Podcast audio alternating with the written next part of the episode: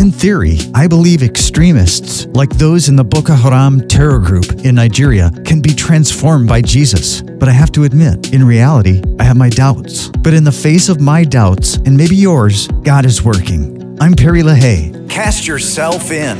In Africa, Malik, a Muslim extremist, turned from his life of hatred and terror as the power of the gospel penetrated his heart. He's been made new by Jesus and he's a blinding light. He's sharing the good news with anyone who will listen. He showed a movie on the life of Jesus in a village that's been following Islam for 400 years. That night, 100 Muslims put their faith in Jesus, and the power of Jesus over evil spirits shown in the movie moved these new believers to burn all their occultic paraphernalia.